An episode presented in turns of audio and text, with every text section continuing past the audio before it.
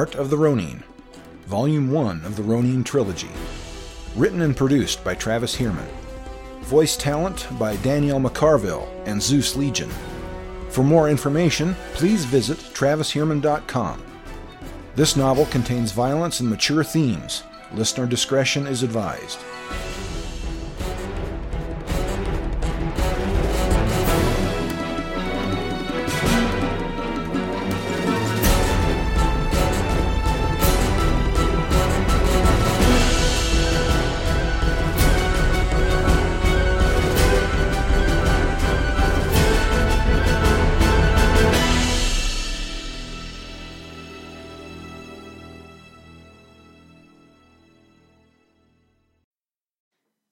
Chapter 4 Leaf alone, fluttering. Alas, leaf alone, fluttering. Floating down the wind. Anonymous. As he walked, the image of the spreading pool of blood around Takanaga's face crept back into his mind over and over, but he pushed it away. He did not dare to dwell upon it too long. The people who were searching for him knew his name. Every village in the province would be looking for a Ronin called Kenishi. He thought about what name he would choose, and many swirled through his thoughts, but he could settle on none. Akao padded along beside him as they slogged through the mud of the road. He knew the dog was hungry. Akao's attention was repeatedly drawn toward the forest along the sides of the road. What is it? Kenishi asked. Rain stopped. Rabbits are out now. Look for tender shoots. Going hunting. Very well.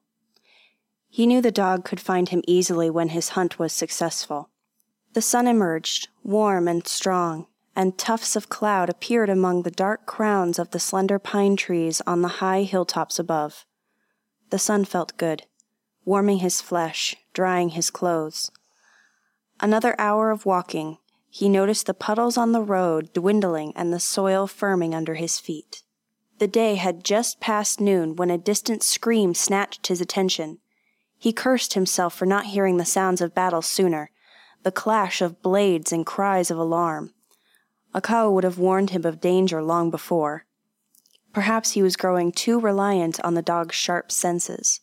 He needed to start using his own senses again, as he had been taught. He ran down the road toward the sounds, holding his quiver steady to keep the arrows from rattling, slowing to a creep just before the source of the sounds came into view. He placed his pack out of sight behind a tree, marking the location in his memory. Then he slung his almost empty quiver onto his waist, pulled his bowstring out of its watertight wooden box, and strung his bow. Alas, he had only three arrows. He had sold most of them for food. No need to throw himself into someone else's fight, but a warrior should be prepared for anything. He slipped into the underbrush and made his way toward the fight, ducking from bush to bush and tree to tree. The ringing of steel and the cries of men grew sharper as he neared.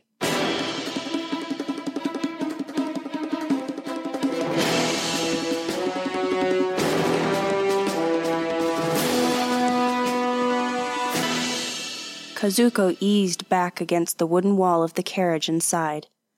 The rhythmic movement of the palanquin lulled her. She was comfortable on the thick cushions inside, screened from the unpleasantness of the world by light cloth curtains covering the sides. And she felt fortunate today for the roof on her palanquin. The morning rain had been terrible, and she pitied her bearers having to slog through the mud. But thankfully, the rain had ceased, and the sky was beginning to brighten. The only sounds were the footsteps of her carriage bearers outside, the scuffle and splash of their feet on the road, the creak of the wood in time with the bearer's pace, the rustle of the breeze through the tree tops high above, the chatter of the birds echoing in the lofty boughs, and the sound of Hatsumi's soft snoring as she napped on the seat opposite her in the palanquin.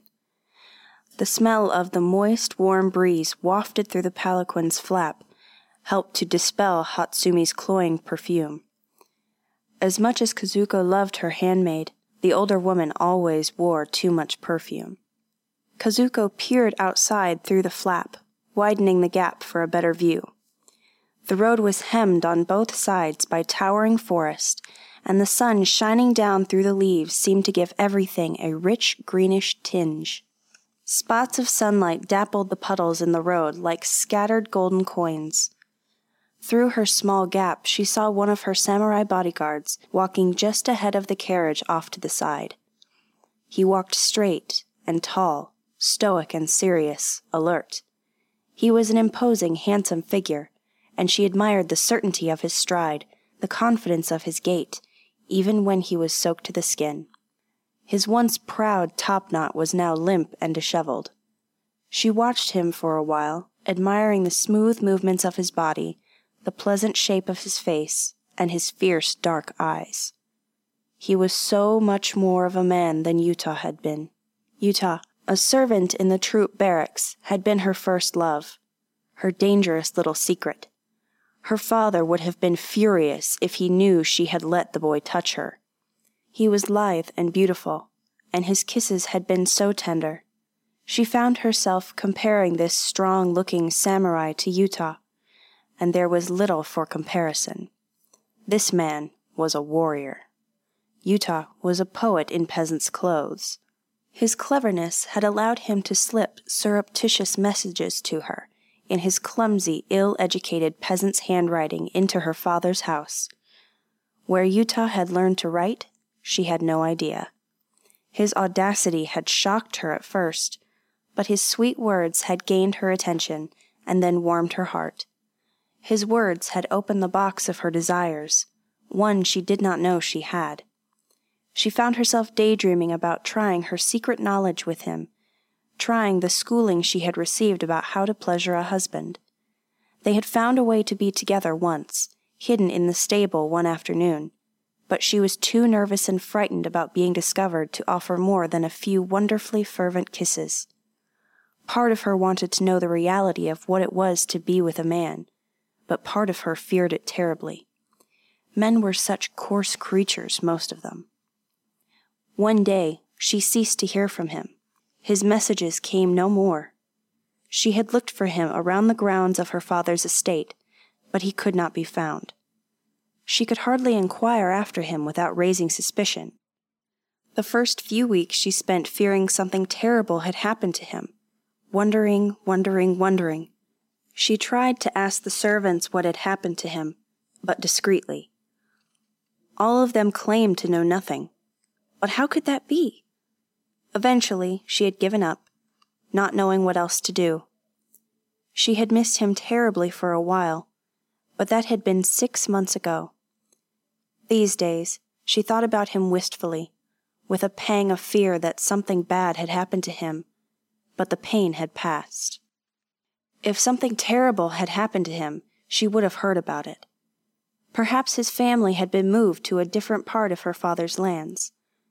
Perhaps he had left his family to strike off on his own.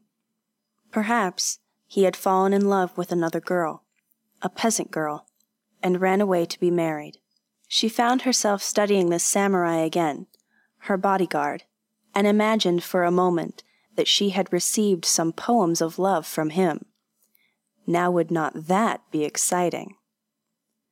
Then Hatsumi's voice returned her attention to the cramped interior of the carriage. Are we home yet? I must have been napping. Hatsumi yawned widely, exposing her prominent teeth without covering her mouth. Such an impolite gesture would have been unacceptable in public, but here in the confines of their small palanquin and the comfort of their long friendship, Kazuko did not begrudge her. Kazuko smiled. Of course we're not home yet. We have several more days of travel. Oh, I know that. But this traveling is so dreary and frightfully boring.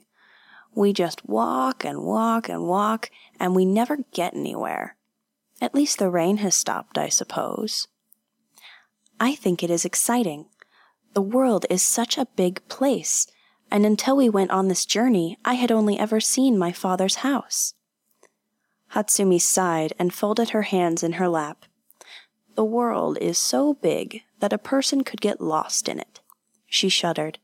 It's frightening. I miss home. I wish we were there. everything is still too new and interesting for me to miss home. Perhaps if we were on a much longer journey, I would begin to miss it. It's just so exciting. Haven't you enjoyed yourself at all? Lord Tsunetomo's garden was quite nice, very beautiful and quiet. And the cherry trees? They were wonderful. Everything was so wonderful. I could have wept for the beauty. Wet sleeves are always fashionable for young ladies. It helps to attract husbands, so they say in the court. But I'm not a weepy court maiden, Hatsumi, Kazuko said with a wry smile. No, you are a princess of bumpkins, and sometimes you think you are a man, Hatsumi said with an innocent expression. Kazuko gasped and slapped Hatsumi's leg affectionately. I cannot help if father's estate is so far from anywhere important. I'm sure you would rather be the servant of some court concubine, someone with a more wealthy family or higher standing. Only if you were there, Kazuko. You know I could never leave you. And I also cannot help that father had no other children. Sometimes he thought you were a boy. But one thing is certain. Lord Tsunetomo did not think you were a boy. Kazuko's mouth fell open and she feigned ignorance. What do you mean? Hatsumi giggled. I noticed him looking at you like a hungry tiger. Kazuko felt herself blushing. Yes, so did I. I. I didn't like it. Do you suppose your father is trying to find a husband for you? Kazuko shook her head vigorously. Don't be foolish. You are the foolish one. You are old enough to be married now. You should start paying attention to such things. Why do you think Madame Hayako has been tutoring you in the ways of being a lady? Before you know it, you will be too old to find a husband, like me. Kazuko protested. But you're not too old. You'll find a husband some day. Hatsumi sighed wistfully. I hope so. But I'm sure you'll be married long before me. No man ever notices me when you are nearby. I will talk to father about matching you with one of his men. Hatsumi smiled. So you want to be my matchmaker, eh? Very well. You can be my matchmaker. Oh, it will be so much fun. And I'll be sure to find you a strong, handsome husband. Hatsumi patted Kazuko's hand. I'm sure you will, Kazuko. And don't forget, he must be rich. Kazuko giggled and looked back outside through her small opening in the flap at the bushi guarding the palanquin. I do not know if any of these men are married. Captain Mitsubashi is quite handsome. Kazuko leaned back out of view as the Yojimbo she had been watching, a man named Harata, turned to glance at her as if he had heard part of the conversation. Her ears grew hot with a flush. Then she said, why do you think Lord Tsunetomo never married? I heard that he was married once, long ago, but his wife died from a fever. Oh, that's terrible. But why did he not get married again? He is too old now. He is near retirement age. So unfortunate that a man of his status has no children. I do not. Hatsumi was cut off by a sharp scream of pain from outside. The palanquin lurched. Hatsumi nearly fell out of it as the front corner fell to the ground. Kazuko heard the shouts of her bodyguards and the other shouts from further away, along with a few vulgar taunts. The palanquin lurched again and fell to the ground as if all eight bearers had dropped it together. A chorus of more screams in front and behind. Another voice, louder than all the others, as deep and penetrating as thunder, boomed in the air, laughing with malicious glee. She peered out past the flap and saw three of her bodyguards, swords drawn, backing up from someone she could not see, looking upward, fear showing on their usually grim faces. More of that terrible laughter. Then the palanquin jumped into the air as if it had been kicked by a giant. Kazuko's head crashed into the ceiling, The palanquin came down on its side, and her breath was driven out of her in a whoosh as she slammed down onto the curtain with the ground beneath. Her vision hazed.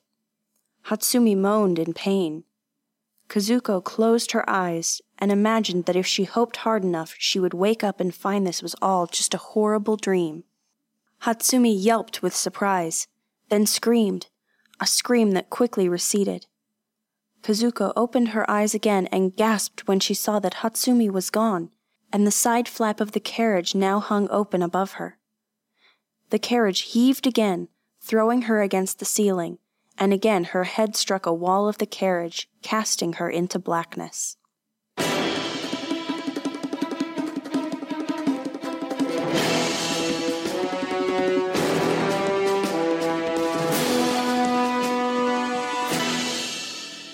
When Kenishi reached the sources of the noises, he saw an overturned palanquin lying in the middle of the road, surrounded by the bleeding corpses of its eight bearers.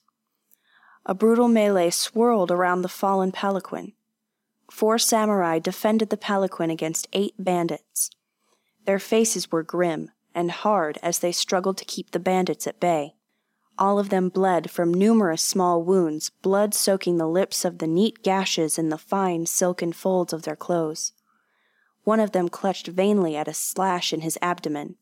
His strength was flagging. The bandits laughed and taunted them as they fought, but their snarling faces held no true mirth, unshaven, twisted, and ugly. Their clothes were rough and ragged, except for a few instances where one of them wore a fine obi, or tunic they had doubtless stolen from unfortunate victims like these. Kenishi glanced down at his own clothes and suddenly felt the weight of the coins. The bandits attacked with swords and spears, one with a sickle in each hand, and one with a strange weapon that Kenishi could only describe as a sword blade attached to the end of a one ken long pole the blade was different from that of a katana or tachi, heavier and with more curvature near the point, but straighter along the length. Kenishi would feel no qualms about killing hardened criminals such as these. A bandit with a katana charged into close quarters with one of the samurai, driving him back a step. The samurai stumbled, and the muscular bandit with the unusual sword pole lunged into the opening with the long reach of his weapon, slashing with a powerful downward stroke with all the leverage of the pole and body. The curved sheen of steel split the hapless samurai in a diagonal cut from shoulder to hip.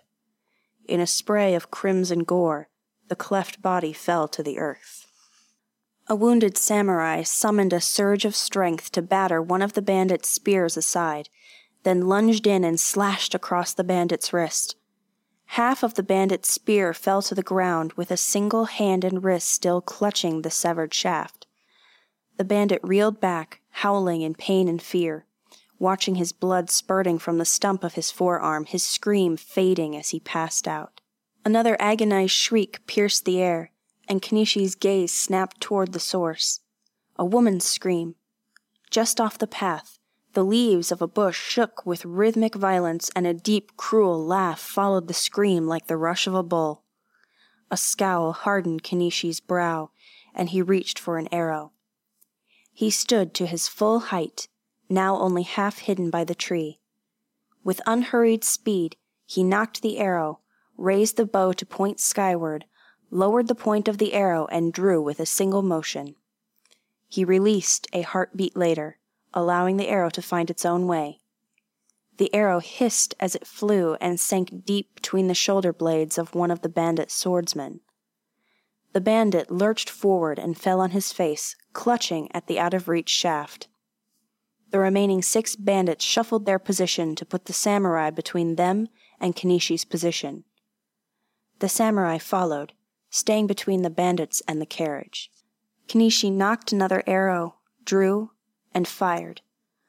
A spearman fell to the ground, convulsing around the feathered shaft protruding from his belly just above the groin. As one, the remaining bandits decided that they were finished playing with the three samurai. They rushed forward and impaled two of them on their spears. The one remaining samurai shouted a brave cry and slashed open the rib cage of one of the spearmen with a precise diagonal cut. One samurai now faced four bandits. Two of the bandits charged Kenishi's position, the one with the sickles and the one with the strange sword pole. He saw them coming for him in a strange slow motion, as if he watched them from the bottomless well of emptiness between instants. With what seemed to Kenishi no particular hurry, he readied another arrow and fired, sending the pole arm wielder face down in the dust with an arrow through his heart. Then the sickle wielder reached him. The bandit growled and slashed with his wickedly curved blades. Kenishi dashed his bow into the man's face and leapt aside. The well of emptiness was gone, like a dried up pool, leaving him scrambling for his life. He dodged around the tree, and the sickle man hacked through the space he had just occupied, one of his weapons lodged in the bark of the tree. Kenishi thrust himself closer before the man could jerk it free and smashed his left elbow into the bandit's teeth. As the bandit reeled backwards in pain, Kenishi drew his sword and slashed with a single motion. The man gulped, and his eyes bulged as he staggered backward, his hands clawing at the neat slit in his belly that bared his entrails to the sun goddess. Wasting no time, Kenishi spun to see how the last samurai fared. The last two bandits lay on the ground, their limbs jerking to the music of death. The samurai sank to his knees with the blood smeared point of a spear protruding from his back just below the rib cage. His sword sagged to the earth, and his chin sank to his chest. Kenishi ran toward the dying warrior and knelt before him. The samurai's half lidded eyes opened, and his chin rose just enough to gaze up into Kenishi's face. You are not one of them? No, never. Kenishi said. Then, I beg of you, save the lady. My strength is gone. I fear I cannot. The warrior's eyes closed. His torso sagged against the shaft of the spear and remained propped in its kneeling position as his final breath escaped. Deep laughter rumbled like an avalanche out of the bushes beside the road, but no scream followed this time. Kenishi crept toward the bushes, but a soft sound from the overturned carriage turned him back around. He grasped the top of the carriage and set it upright. A young woman tumbled through the curtain and sprawled on the ground at his feet. Her beauty struck him like a bolt from the thunder god. Even the ripening bump on her forehead could not mar the porcelain perfection of her features. A soft moan escaped her lips, and she stirred, like a fallen leaf caressed by the wind. Her eyelids fluttered. Are you a fox? he said in amazement. Her eyes opened and looked up at him, wide and glimmering. Her voice was breathless and weak. A fox? A deep voice boomed behind him. What the hell is going on here? Where are all my men? Kenishi spun, and a gasp escaped him. He stepped backward at the sight of what stood before him and almost stumbled over the young woman's body. Who the hell are you? It roared. The creature stood, head, shoulders, and breast above him, its upper body looming above the roadside thicket, with skin the color of congealed blood. Its rippling muscles stood out like ropes on its thick, gnarled limbs, barrel like chest, and hunched shoulders. Its head had been carved from pure nightmare, glaring down at Kenishi with two beady yellow eyes set in deep, close set sockets. Three yellowish brown horns crowned its thick, low brow, each the length of a hand. A wild shock of coal black hair was tied into an unruly caricature of a samurai's topknot, broad, brutish features and thick, flabby lips twisted into a snarl that bared cracked, yellowed tusks. In one of its three fingered hands, it gripped a tremendous, studded iron club caked with bits of bloody flesh and hair. It stalked out of the bushes. Standing out straight before the beast, Thrusting aside its meager linen loincloth was its monstrous member, the size of Kenishi's forearm. Jizo, preserve me, Kenishi whispered. Who the hell are you? The creature's voice sent shivers down Kenishi's spine and raised the hairs on the nape of his neck, as if thunder itself were given voice. He glanced toward the sound of a gasp. The young woman cringed away from the creature, backing against the palanquin. The Oni laughed again. I've saved the sweetest for last, I see. It leered down at her, its yellow eyes blazing with brutal lust. No, Kenishi shouted, stepping between them to face the Oni, raising his sword into the high stance. You won't touch her. I'll kill her before you touch her. It matters not to me whether she is alive or dead, only that she is warm. The Oni laughed again.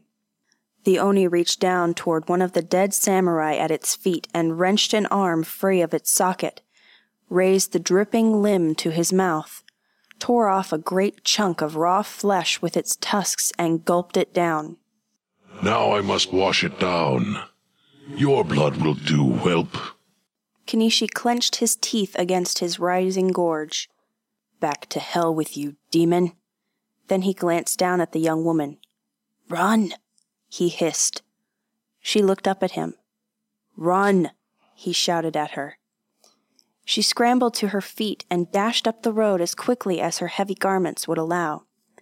The Oni watched her go with a look of irritated disappointment. Now I must catch her again. Damn you, whelp. I'll peel your hide in strips and use your skull as a bowl. The creature crossed the distance between them in four great strides and swung its iron club with startling speed. Kenishi darted aside, and the iron club splintered the carriage like kindling.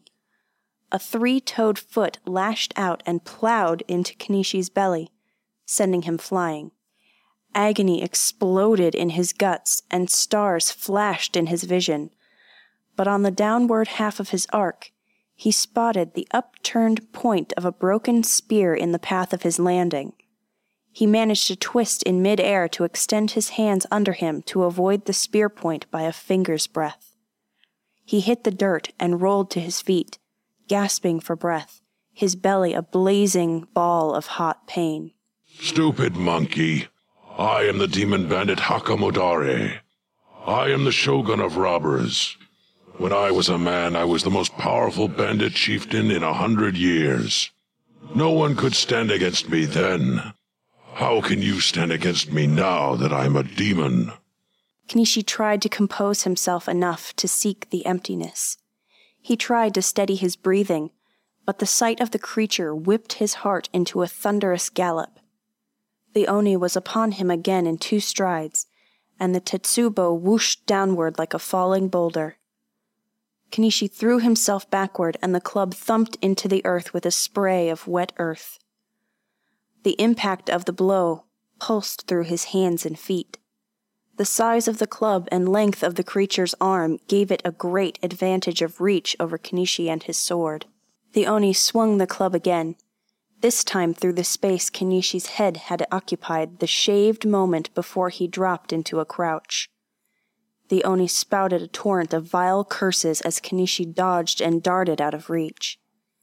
Then Kenishi noticed a slim white figure dart behind the creature from the right. He purposefully glanced to the Oni's left, away from the location of the approaching figure.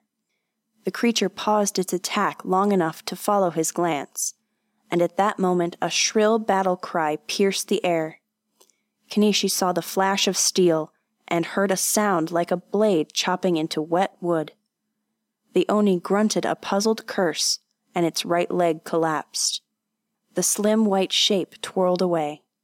It was the young woman, wielding the strange sword pole. The weapon spun in her grasp, and she assumed a stance that placed the blade of her weapon between herself and the creature, point down, razor edge up, poised for a gutting upward swipe. My leg! The creature roared. You little bitch. I should have had you first.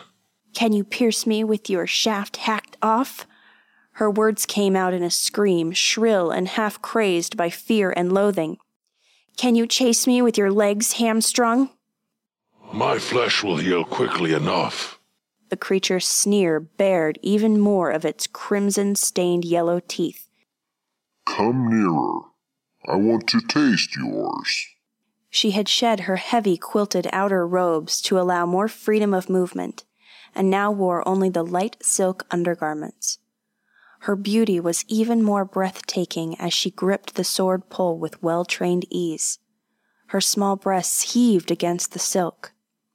Kenishi swallowed the lump forming in his throat and returned his attention to the Oni. The creature rested on its knee, holding its tetsubo ready. Its head was now level with Kenishi's. He glanced at the young woman and began to circle the Oni, remaining well out of reach of its weapon.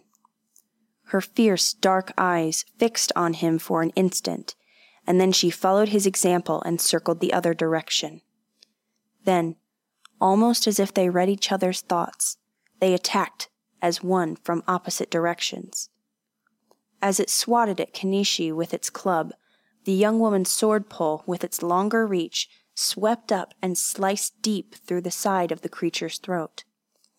The creature gurgled like a man struck a mortal wound, but Kenishi was astonished to see no blood flow from the gash.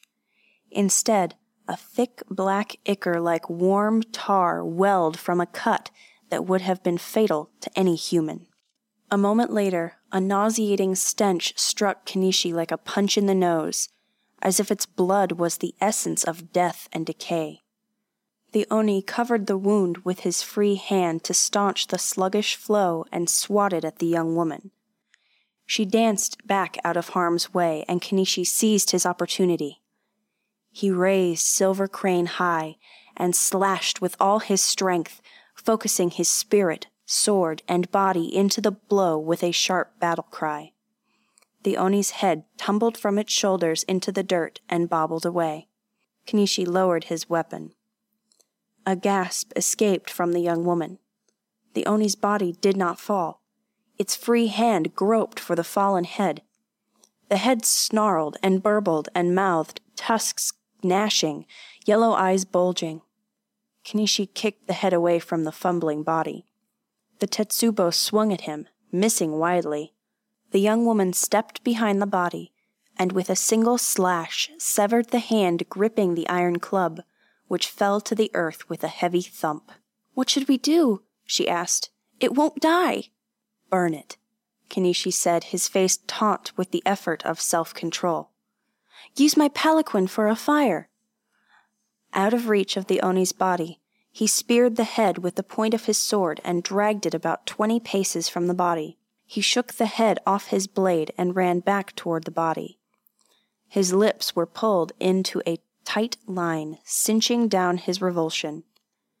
He began to hack limbs and portions from the body of the Oni, and the monstrous shape thrashed in agony at every stroke, spewing black ichor in all directions. Hatsumi! the young woman cried. Where is Hatsumi? Kenishi paused in his gruesome work and pointed toward the underbrush. I think there is a woman over there in the bushes. Her large eyes widened to the size of rice bowls, glistening with fresh tears, and she dashed toward the bushes, forcing her way into the foliage. A wail of grief erupted from the foliage, but he concentrated on the task at hand. Silver Crane's hilt was strangely warm in his grip. Was it tingling? He dared not stop. Before long, the Oni's huge form had been reduced to a quivering, twitching mass of a black, oozing demon meat and entrails that writhed like a nest of angry eels.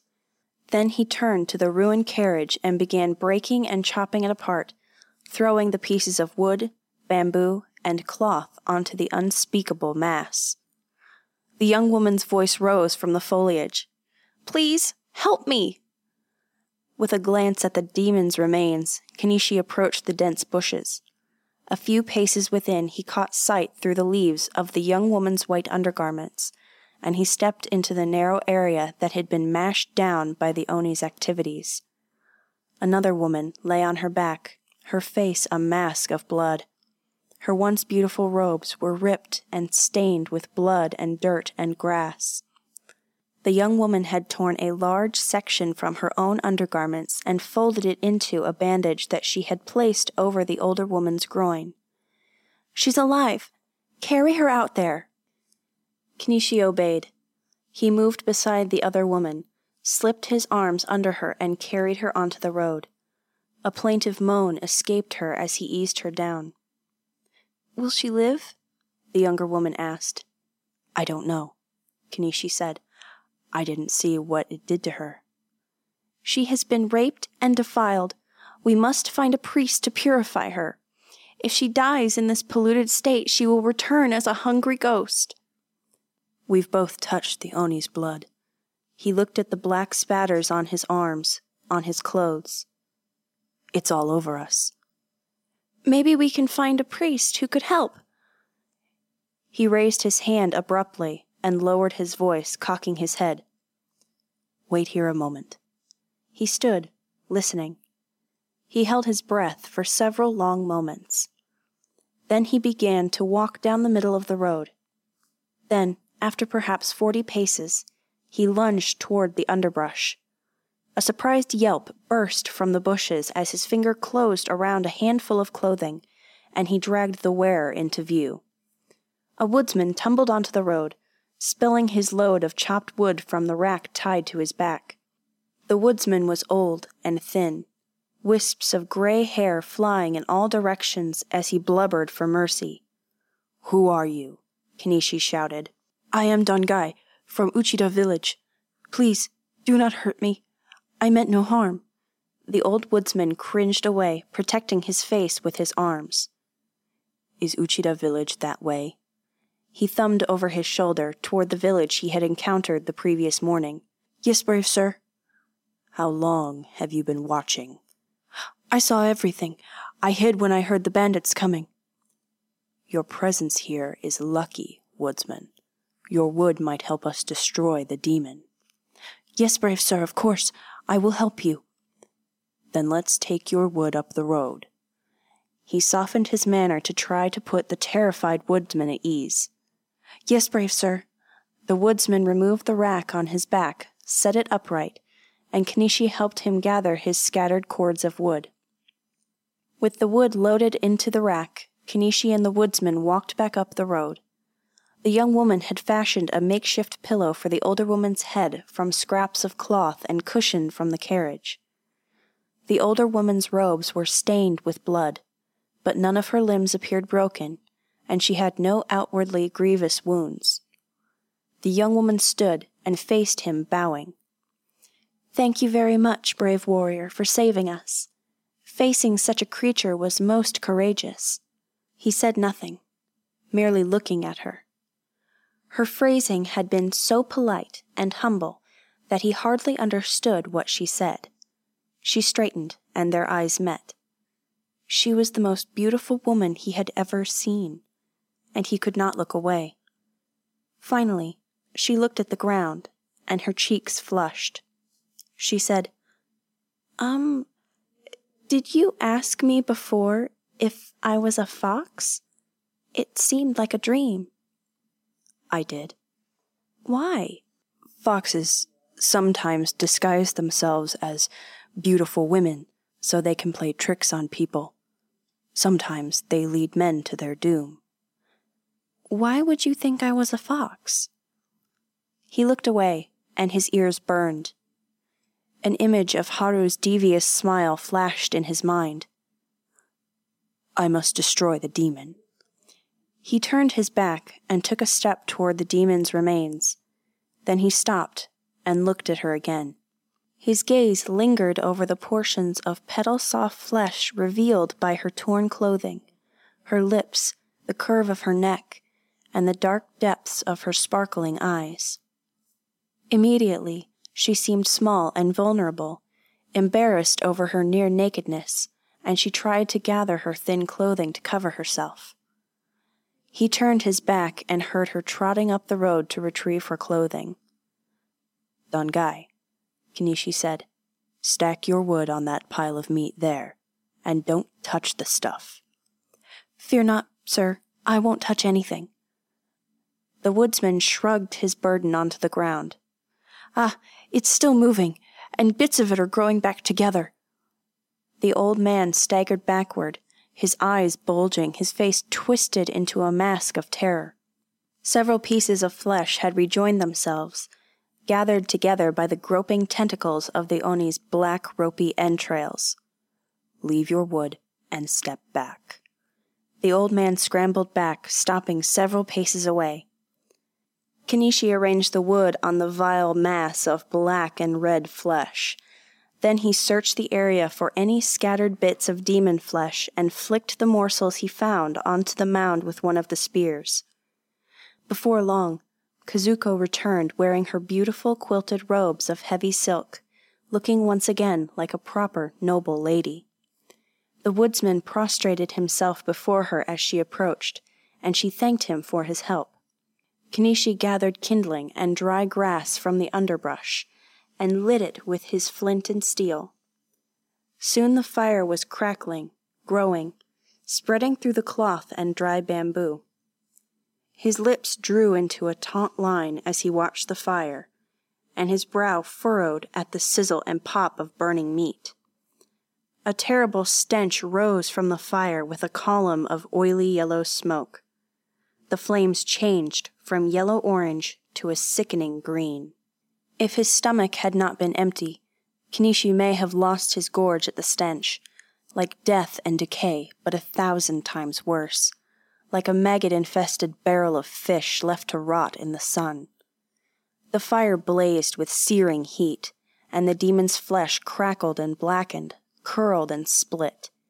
He approached the demon's living head. Its eyes blazed with feral yellow fire, spewing hatred at him as its teeth snapped in impotent rage. But Kenishi also sensed fear and pain there too. He impaled it again on one of the broken spears, returned to the fire, and thrust the severed head deep into the flames.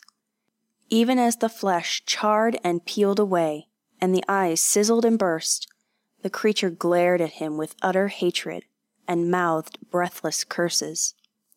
The teeth blackened, the lolling black tongue curled into a strip of stiff leather, the blockish jaw clenching tighter with the crisping flesh. When he was satisfied that the flames were doing their work, he asked the horror stricken woodsman to cut two saplings, each two ken long and about as thick as his wrist. The woodsman hurried into the forest. Before long, the sound of chopping echoed among the trees. The young woman had wiped away the caked blood from the other's face. A large wad of blood drenched bandages lay nearby. The injured woman's face was pale, where not marred by swelling purple bruises. The young woman said, We must find a way to move her. She is bleeding badly. We must find a healer. Can you carry her? I could, but I know a better way. We must move quickly. This place is unclean. I'm afraid the spirits here have been angered by the Oni, and its blood has defiled the earth. Has she awakened yet? Not yet. Will she? I don't know. Oh, this is horrible. Who is she? She is my servant, Hatsumi. Her eyes and cheeks glistened with tears tiny green lights from the unclean fire flickering in the sliding droplets. Her family has served mine for generations.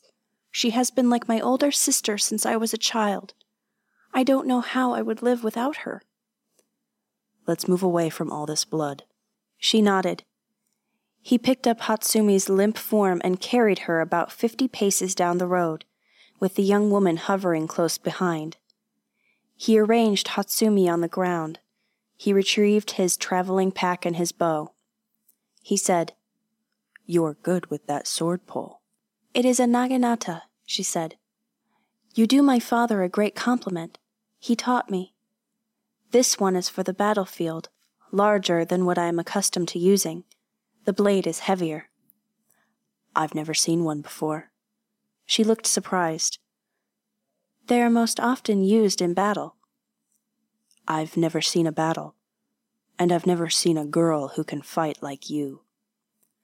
My father had no sons, so he taught me how to use the naginata. Where do you come from? Far to the north of here. You're a Ronin. He stiffened. Yes. That is an unfortunate thing. Masterless samurai aren't well regarded in this province.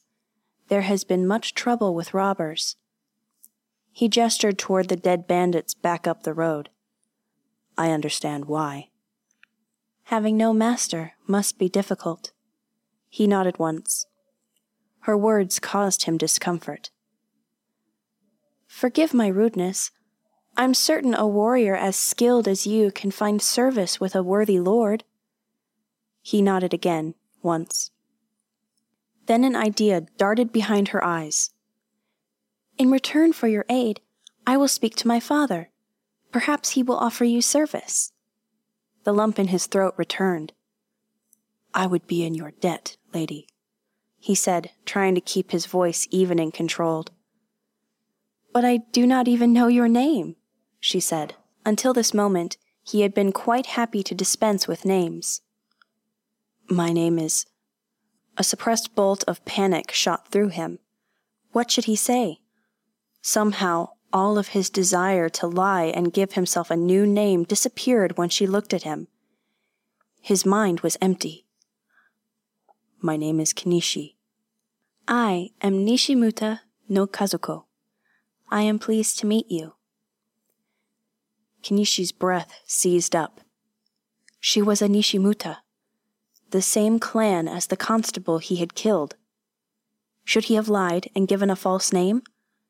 The entire area was doubtless looking for a Ronin with his name. My father is lord of this province, Kazuko said. Your family is powerful. Not really. We are a small clan, but some of my father's cousins are close to the shogunate. She spoke as if it were sometimes a great burden. The bushes parted, and the woodsman reappeared, dragging two fresh cut wooden poles. Kenishi took them and placed them side by side, sitting down beside them. As Kazuko and the woodsman watched him with curiosity, he took his bedroll, a large needle, and a ball of hemp string and began sewing his bedroll lengthwise to one of the poles.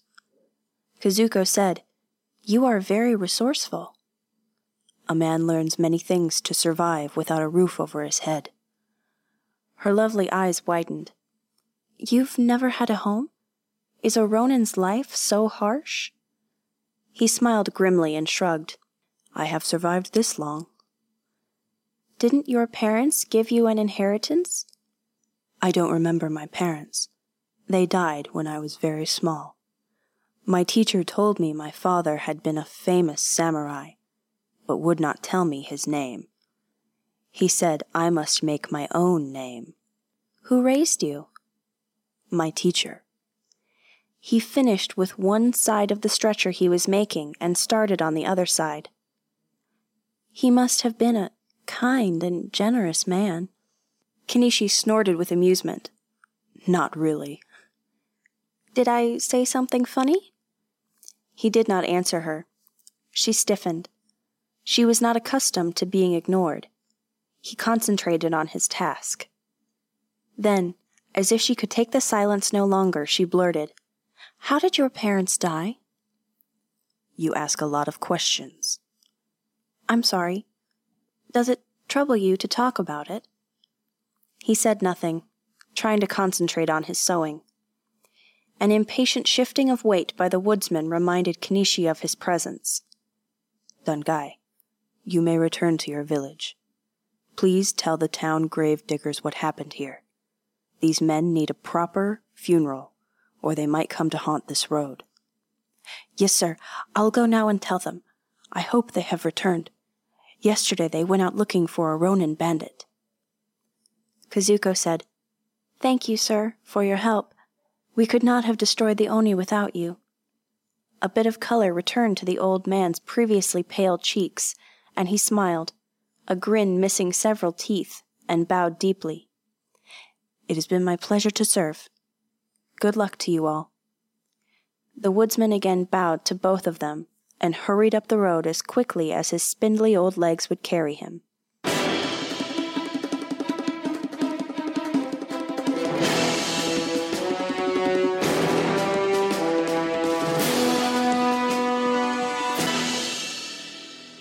Kazuko watched the woodsman totter back up the road, and her gaze could not avoid the sickly green flames and the noxious yellow smoke of the Oni's pyre.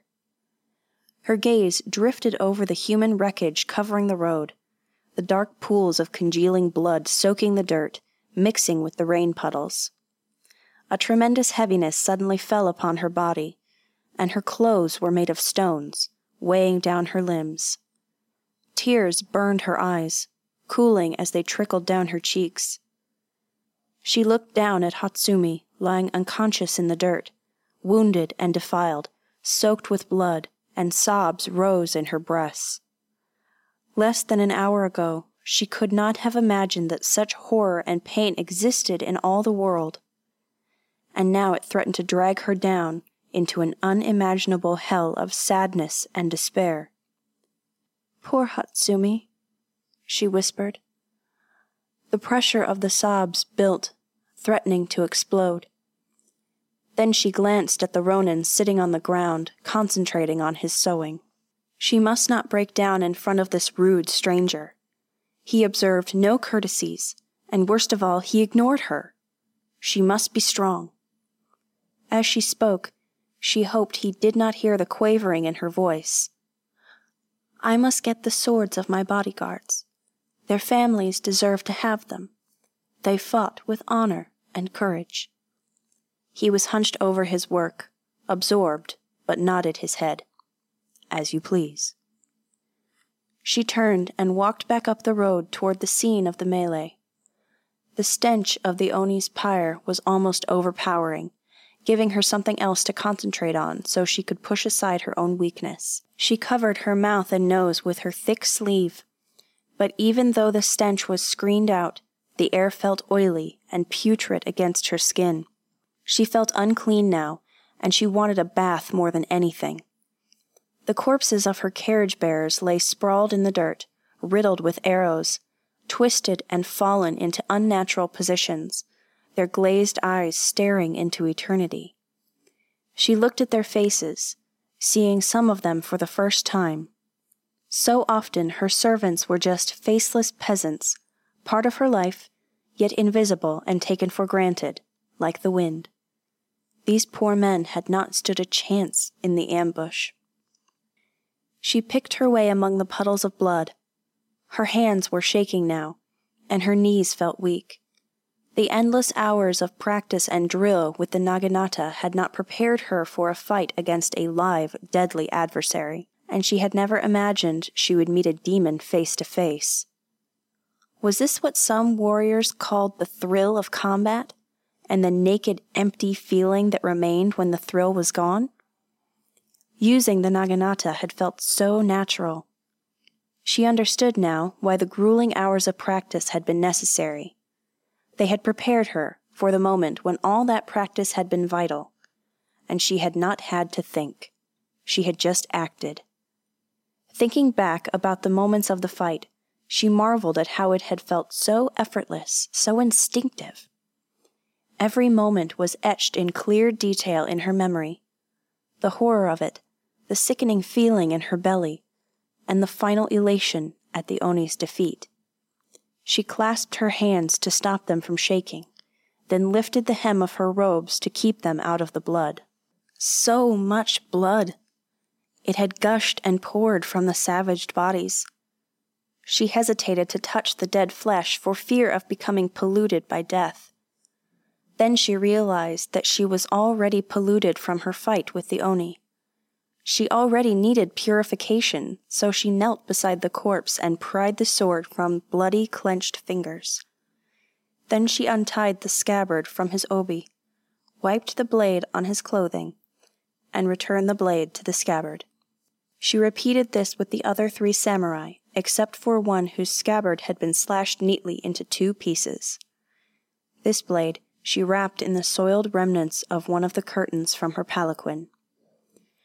By the time she was finished with her grim task, she had gained control of her emotions. She carried the swords to where Kenishi still toiled, then went back to retrieve the Naginata. The weapon's heft and deadly balance helped bolster her strength and resolve, as if the steel of the blade lent her some of its strength and made her feel less helpless and vulnerable. She wiped the tears from her face. Then she jumped and nearly dropped the Naginata as a blood curdling scream seemed to tear a hole in the air itself, echoing among the trees and up the sun dappled road.